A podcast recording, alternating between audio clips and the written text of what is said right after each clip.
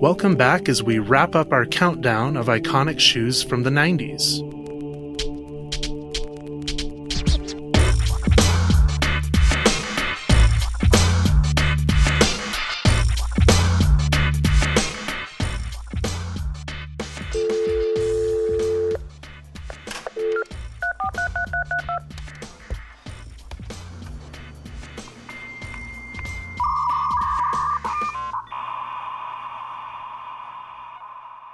Uh, let's jump into number six.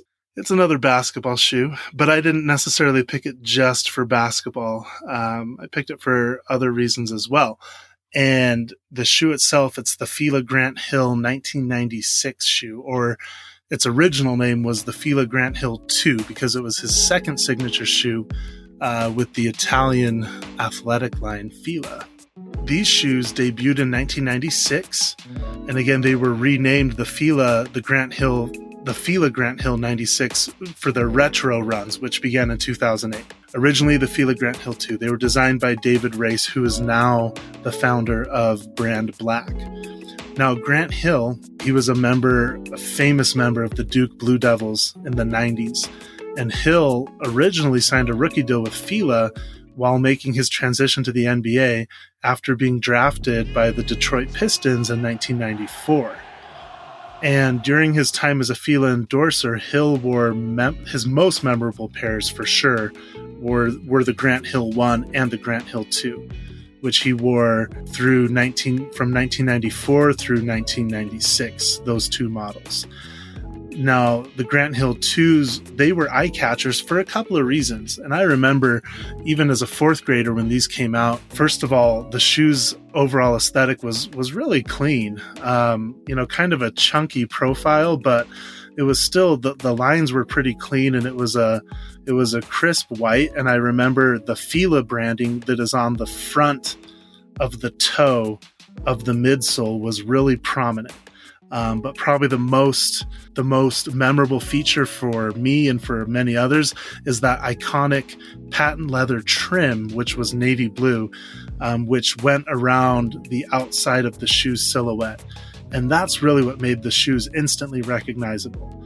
And the shoe, the Grant Hill 2, was quickly adopted into mainstream culture, being as Grant Hill during these years, he shot to superstardom, and his shoes um, they actually made their way onto the feet of many celebrities, including some hip hop icons. His first signature shoe, the Grant Hill 1, that was worn quite regularly actually by Method Man.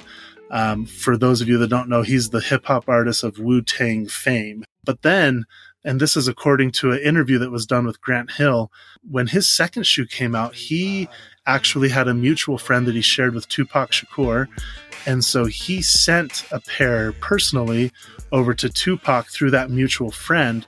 And then, unbeknownst to Hill, until someone showed it to him, Tupac apparently approved of the shoe so much that he can be seen prominently wearing them in the pictures inside of the CD booklet of his All Eyez on Me album, which is now a certified diamond album. Sold well over 10 million copies and it's super well known not just for the great catalog of songs on that album, but it's also the last album that was released of Tupac's before his death in September of 96. But anyway, in some of the pictures inside of that booklet, he can clearly be seen wearing the Grant Hill 2, and that's a pair that was personally given to him by Grant Hill. Kind of like I mentioned, now the Grant Hill 2, which with retro versions were called the Grant Hill 96, Fila is is um, going back into time and they are now calling new retro versions of this shoe the Fila Grant Hill 2 again um, for authenticity's sake.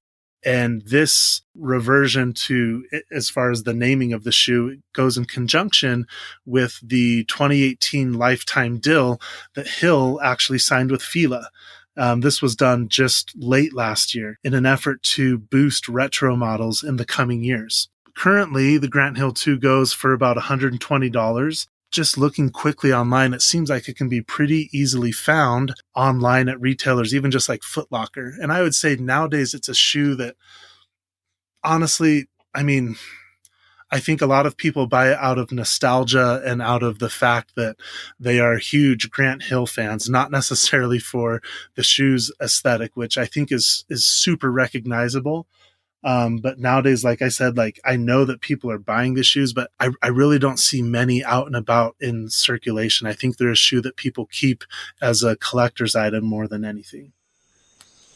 Yeah, I agree with that. I can't remember the last time I saw these out in the wild, if you will. Uh, it's been years, definitely. And that brings us to number seven, which is the Air Zoom Flight 95. Now, folks, I know that we keep promising we're going to get to non basketball shoes, and we will. But you know, given how many basketball shoes made it on our top 10 list, I think that's actually kind of an interesting commentary of shoes during the 90s in oh, general. Oh, I mean, it just goes years. to show that, yeah, it really was the golden years of basketball shoes. Hmm. So much heat coming out during that time. So many iconic shoe models, and not just from Jordan, not just from Nike. You know, some of these ones that we've showcased, we're talking shoes from Fila, shoes from Reebok. Uh, and there's some other brands that we're going to talk about a little later on in the show. But uh, it, it's just interesting to me that when we're talking about our top 10 shoes, period, that many of them end up being basketball shoes. So yeah, well, that was just the explosion of basketball culture in the '90s. I mean, yeah, it started well, not just basketball culture, in the '80s, but, but man, like think about the '90s. It was just basketball, hip hop. I mean, they were really starting to come into the mainstream, and so for for people that were were growing up, were kids or teenagers during the '90s. I mean, whether or not you were a basketball fan or a hip hop fan, it was inevitable that you were going to come into contact with and probably like some of these models of shoes that we're talking about. Yeah, that's true. And I think it, not only was it an explosion of just the basketball shoe culture, it seems like it was especially like in the early 90s, maybe even late 80s, that that's when the shoe collecting culture really took hold and really took off. And so, you know, when people are connecting, when people are collecting shoes, they're not collecting skate shoes, they're not collecting dress shoes or whatever. They're collecting basketball shoes. And seeing as that this time period saw shoe collecting on the rise, it's kind of no surprise to me that so many iconic models of basketball shoes kept being pumped out at that time.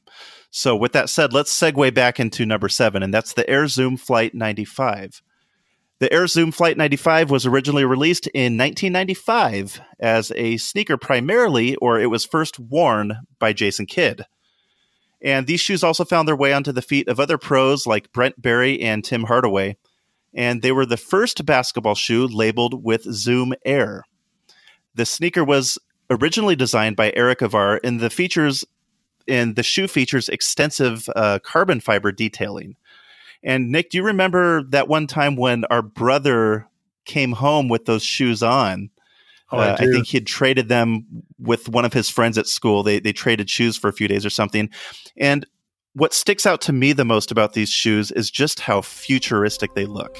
They have these big oblong kind of oval shaped bubbles or whatever on the side yeah, of the shoe that looks very bug eyes. Right. Yeah, they call them bug. I mean, they look very kind of alien like or futuristic. And even though these shoes are definitely dated in and of themselves, seeing as that they came back, they came out in 1995. I, I think they still even look pretty futuristic even to this day. So, oh, definitely. I, I guess that speaks to the uh, the forward thinking design of this shoe at the time. But uh, that's what sticks out to me the most about these shoes is just kind of those bug eye ovals or circles on the side on the the midsole of the shoe. And uh, an interesting aside about this shoe so 1995, when they came out, this was also a huge year for basketball sneaker releases. So in addition to these shoes, 1995 also saw the release of the Air Max 95, the all-time great Air Jordan 11, which we're definitely going to have to have.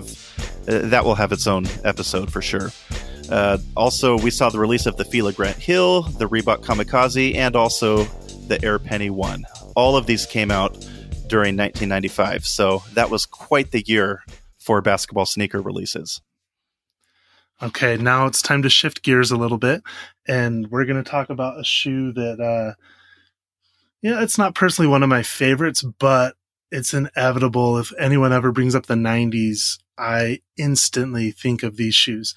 And I'm talking about Doc Martens. I don't know if that's the same for you, Jared. If you think of Doc Martens, if that's if that's a '90s thing for you, but I sure sure it's for me. Um, Most maybe- definitely 90s. It takes me instantly back to my high school years in the late 90s whenever I see uh, certain models of Doc Martens. Oh, totally. Um, and just as a, a tiny bit of background about Doc Marten, so like you guys all know, all you listeners, you know, they're the air cushion boots. That's what they're famous for. They come in all types of colors. Um, and even though Doc Martens are still a trend now, they were absolutely huge in the 90s. That kind of came about uh, from beforehand. There were, you know, street kids in the UK. Um, they made Doc Martens really synonymous with punk and indie culture, and it made the the boots themselves uh, became established pieces of grunge and indie trends you know every trend imaginable in that in that culture or subculture. But going back even a little bit further in time so the first doc marten boots like most of us are probably aware of they originated in the united kingdom. That first original model of boots came out on april 1st 1960 and this style is also known as style uh, 1460 and it's still in production today it's an eight eyelet ox blood colored smooth leather design. And the boots were super popular among workers, such as postmen, police officers, factory workers. They love to uh, talk about the fact that at the time the boots were sold for two pounds a pair, which I'm assuming in the wow. even in the 60s that was probably fairly fairly cheap.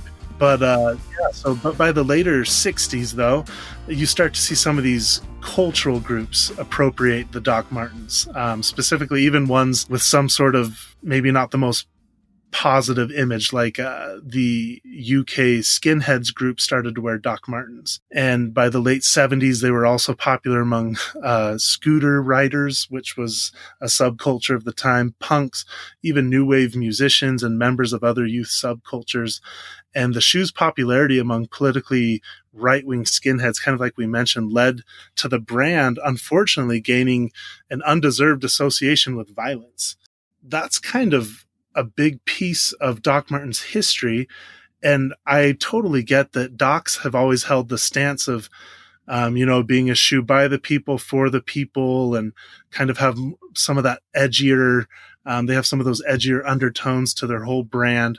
Um, however, if we're talking about the 90s, my experience with Doc Marten is completely different than this culture of, of violence and grunge and indie, um, which I think the two can simultaneously um, exist, these two perspectives on Doc Martens. Because when I think of the 90s and when I think of Doc Martens, I think of my middle school and high school years when Docs were synonymous with the absolute preppiest of the preppy kids you'd often see, you know, there were the boots, there was also that low cut brown style together with, you know, some sort of wide leg Lucky Brand jeans, maybe a plaid button down that was Billabong brand or some other shirt that they probably bought from the buckle. Um, oh yeah, like like an Abercrombie shirt with the collar popped or something. Or, you know, maybe a, a Ralph Lauren plaid shirt, something like that. You know, I have an image of Docs that are pretty much the polar it's pretty much the polar opposite of any indie or grunge scene. And also at the same time,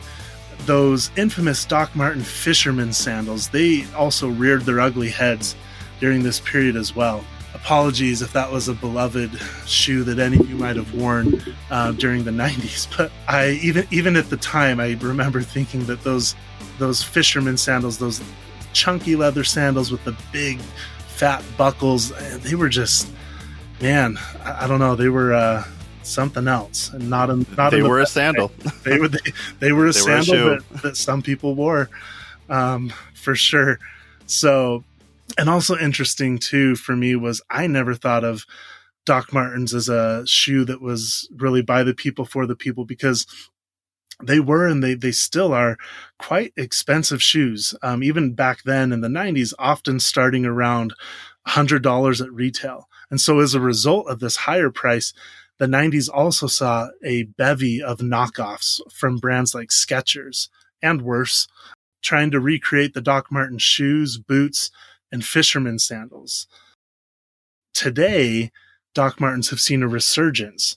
They dramatically declined in sales in the early mid early to mid 2000s, but they sort of they they worked on rebuilding their brand and I think rebuilding their image, maybe their marketing strategy. And then I think they also lucked out with the fact that, you know, over the last several years, 90s style is back in full force now because now all of a sudden 90s is, is retro and classic. So if that doesn't make you feel old, I don't know what does. And with that resurgence of 90s style today, Doc Martens, they've come along for the ride. Um, and currently they manufacture over 10 million pair annually. We've also seen them do like so many other brands today um, looking for a boost and greater legitimacy in the fashion world, Doc Martens has done a, a host of collaborations with a lot of the usual uh, collaboration suspects that we see today with Supreme, Off White, Marc Jacobs, uh, Bape, Needles, and there's a bunch of other collaborations that they've done as well. And uh, they're really easy to acquire. I mean, you can still find them much like in the 90s. You can go to your uh, go to your i mean now you can get them online but you can also go to your nearest journeys store or even if you have a i don't know if buckle stores still exist but if they did they would still have doc martens i'm sure um, maybe PacSun. Maybe PacSun. Um, but you can you can purchase them quite easily. And for some of the junior models and super basic models that aren't maybe as classic, you can find them for maybe a hundred dollars or less. But most, if not all, of the iconic Doc, Doc Marten styles, including that uh, 1460 boot, the original Doc Marten boot, they retail still closer to $140 and above. For our number nine pick, let's hop back on our skateboards and let's talk about the DC Syntax. So, DC Shoes was started by Damon Way and Ken Block after the two met during a community college class, and they launched a series of startups. The two friends started 8 Ball Clothing, Blunt Magazine, Type A Snowboards, and Droors Clothing over the subsequent years. And Droors Clothing then became DC Shoes in 1993. By 1995, the company's revenue had hit $7 million in sales, and by 2004, DC had hit $100 million in sales. And at that time, it was acquired by Quiksilver for around $87 million. In 1996, DC released one of their most iconic models and my personal favorite model of DC shoe, which is the DC Syntax. And the Syntax was one of the first skate shoes that was recognized for its fusion of style and performance, and it was a predecessor of many chunky skate shoe models that found their way into closets in the late 90s through the early 2000s. My earliest recollection of these shoes was back in high school. I want to say it was probably around 1997, 1998 ish, so a year or two after they came out. And I remember there was this skater kid that sat in front of me in one of my classes, and I just remember he was rocking the coolest black sh- skater shoes I'd ever seen. And what was crazy about them is they had this big long logo and at first i couldn't quite tell what it said it actually says dc shoe co usa and some of their that's like the official full title of the shoe and some dc shoes have that including the syntax which has that kind of running along a kind of a heel tab or a heel strap in the back so anyways uh, i just remember that this kid wore those those shoes and that they were so cool. And i wanted them so bad but being a young teenager working minimum wage i, I was pretty strapped for cash so i couldn't get a pair.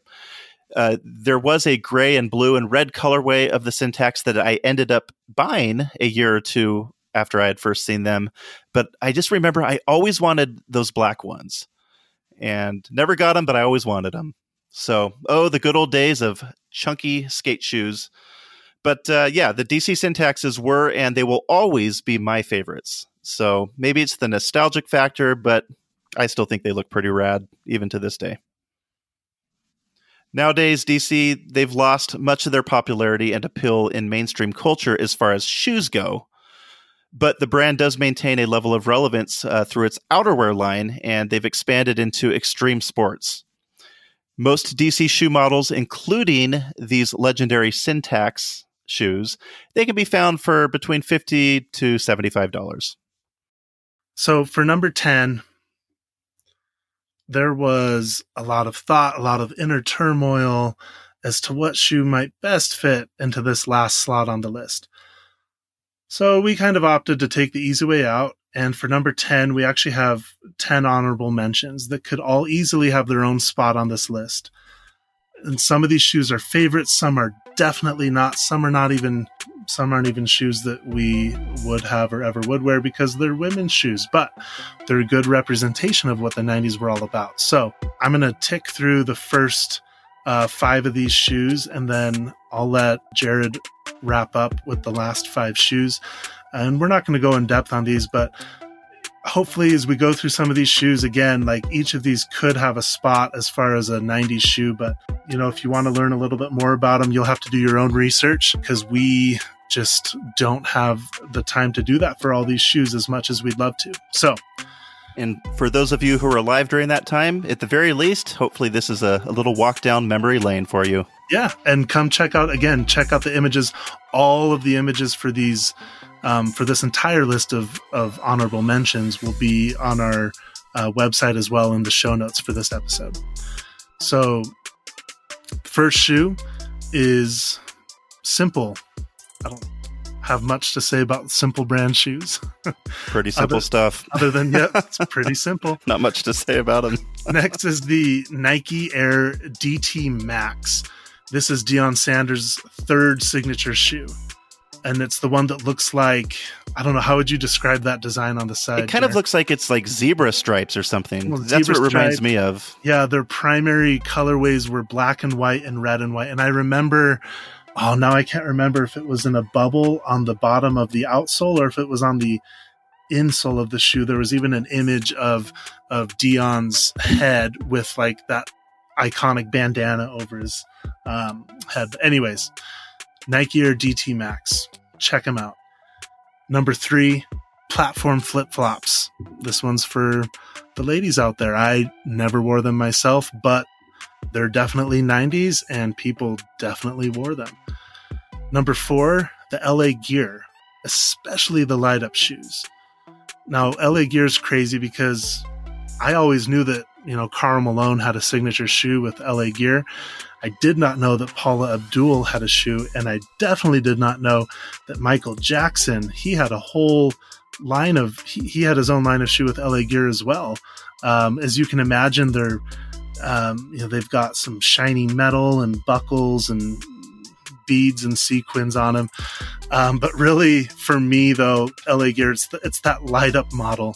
Um, as a kid, I remember being so envious of uh, the other kids that had the LA Gear that had the red lights um, that lit up in the back. And actually, um, you can still get those today for a surprisingly high price point of about $110.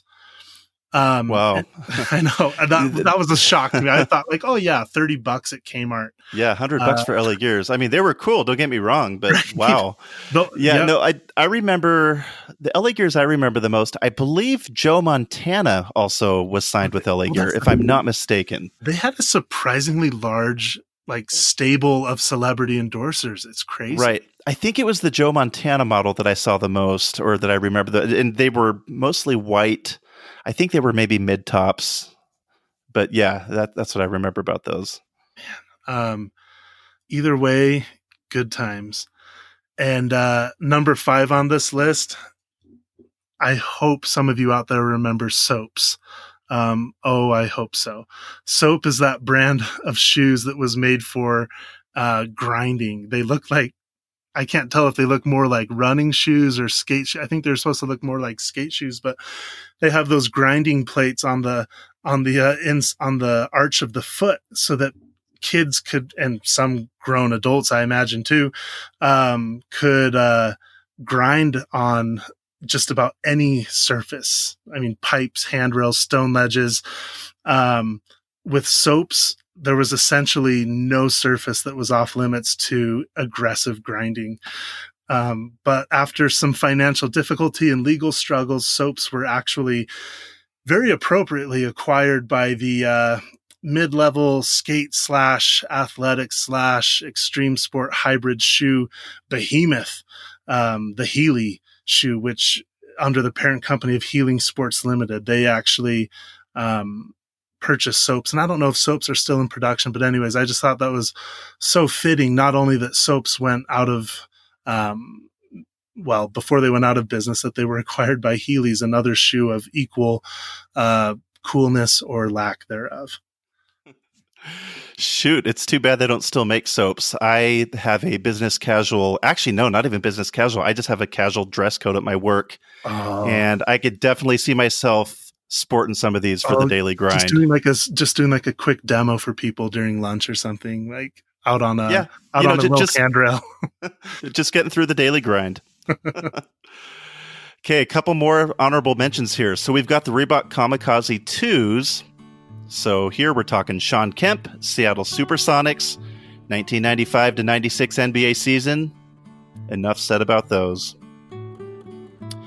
Then next up, we've got the Nike Air Foamposite. And these are easily one of the more overrated shoes that everyone is expected to love. This shoe was released in 1997. It was worn by Penny Hardaway and it was a high performance basketball shoe in its time, and it was released in a litany of iridescent colors. And the shoe, even today, is a favorite amongst many sneakerheads on par with Air Jordans. These shoes easily retail at $150 plus, and resales often push prices up by hundreds of dollars. And yeah, I agree. This is definitely one of those phenomenons I just don't understand. I personally think Foamposites are kind of ugly. I get it as far as maybe basketball. Maybe I'm just missing the boat. Maybe for basketball, assuming that's what people get them for, but I highly doubt that. Um, you know, maybe they're good basketball sneakers or, or what have you. But yeah, I don't quite get the hype as far I, as Foamposites go. I think but people probably, love them. Yeah, I, I think they sell probably, for a ton of money. They're probably good on the court, but I've never once seen a picture of you know, these people, you know, dancing around on Instagram and stuff with their Foamposites on and thought, huh, I really need a pair of those. Like, I always just think, huh, those look kind of off. Like, yeah, well, they what's crazy is pair of shoes. Yeah, and whenever they release, I, I, notice, you know, I'll of course I'll browse my sneaker, my Nike sneakers app fairly regularly, and most Foamposites that release, they sell out practically oh, just as quick as Jordan's. We're talking in a matter of minutes or hours or, you know, just the matter of maybe a day or two. They're sold out. It's crazy. I don't get it. Yeah. But love them or hate them, the Foamposites definitely made it on our list. They are definitely iconic 90s basketball shoes, and apparently they are not going anywhere. Next up, we've got shower shoes, and today's iteration of those are known as slides. And slides still are hugely popular today. Uh, I remember back in the day when these broke out on the scene in the 90s, it was basically Adidas and Nike were the ones that sold these. And the insole had all of those soft little rubbery kind of pokey things. I guess they're supposed to massage your feet. And yeah, uh, they're you know they are pretty comfortable. I remember that one of our brothers back in the day he was a soccer player in high school, and after practice, he would often come home and he had a pair of those slides with kind of those massagey things on the inside. And I remember trying them on, and and yeah, they were pretty comfortable. Pretty comfortable. They always make your feet sweaty though, and then that's true they too. Squeak when you walk, and yeah. Anyway, let's round out uh, a few more shoes here. We've got uh, the Vans Half Cab. These were created in 1992 as a shoe for Vans team member Steve Caballero. And this was his, well, actually, his first signature shoe with Vans was released in 1988. Yeah, and well, and what it was was his first signature shoe was a completely high top Vans, and it became like one of the most popular Vans ever. But then what kids started doing was kind of similar. I think we kind of mentioned this when we talked about the skate highs a few episodes back, but with Steve Caballero's shoes, kids were slashing off the tops and then they would wrap the the shortened top of the shoe. They'd wrap it down and seal it against their foot like with duct tape, um, because it gave them greater flexibility to do things like, I mean, really any sort of trick. And so then to make it so that kids didn't need to cut their shoes up, they came out with this half cab model. Um, so they had the height that would protect their ankle and that extra padding, but they had the greater freedom and mobility. So, yeah, good stuff. And let's see here. I think we have just a couple of more to go here. We've got the Air Griffey Max, the Air Griffey Max 1 Fresh Water. We've got the Nike Air More Uptempo. And the thing that sticks out about these, I think most people have probably spotted them. And you can actually, Nike has retroed these fairly recently.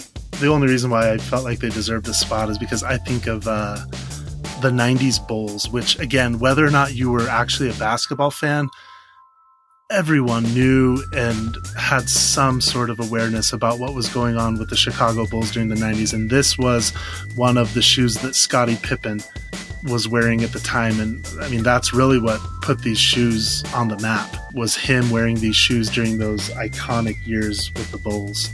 Well nick do you want to bring us home with the last honorable mention uh, sure. Last honorable mention is just the Nike Air Max Sensation, which was uh, this is a low key favorite of mine. It's Chris Webber's one. It's one of his signature shoes with Nike. Before his days with the Dada brand, when he had you know spinning rims on the midsole of his shoes.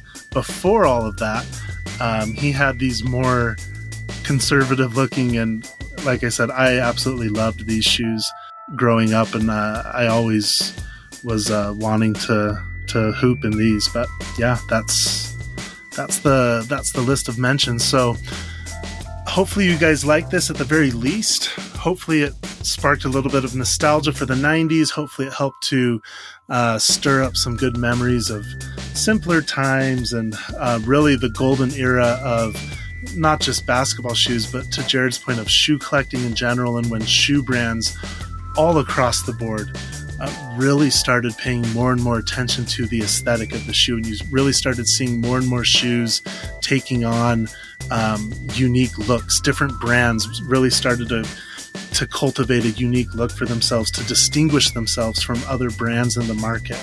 And so you have some really iconic shoes, not just basketball, that you see coming out in the 90s. And like we saw here, a lot of those shoes, some of those shoes don't really have a place today in shoe culture, but many of them do.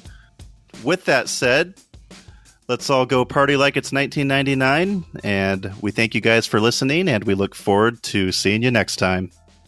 See ya. Peace out.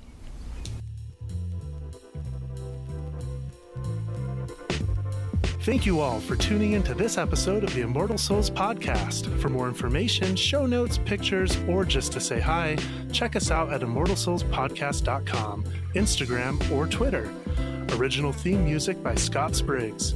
Five star reviews are always helpful and hugely appreciated. Until next time, keep walking the roads less traveled.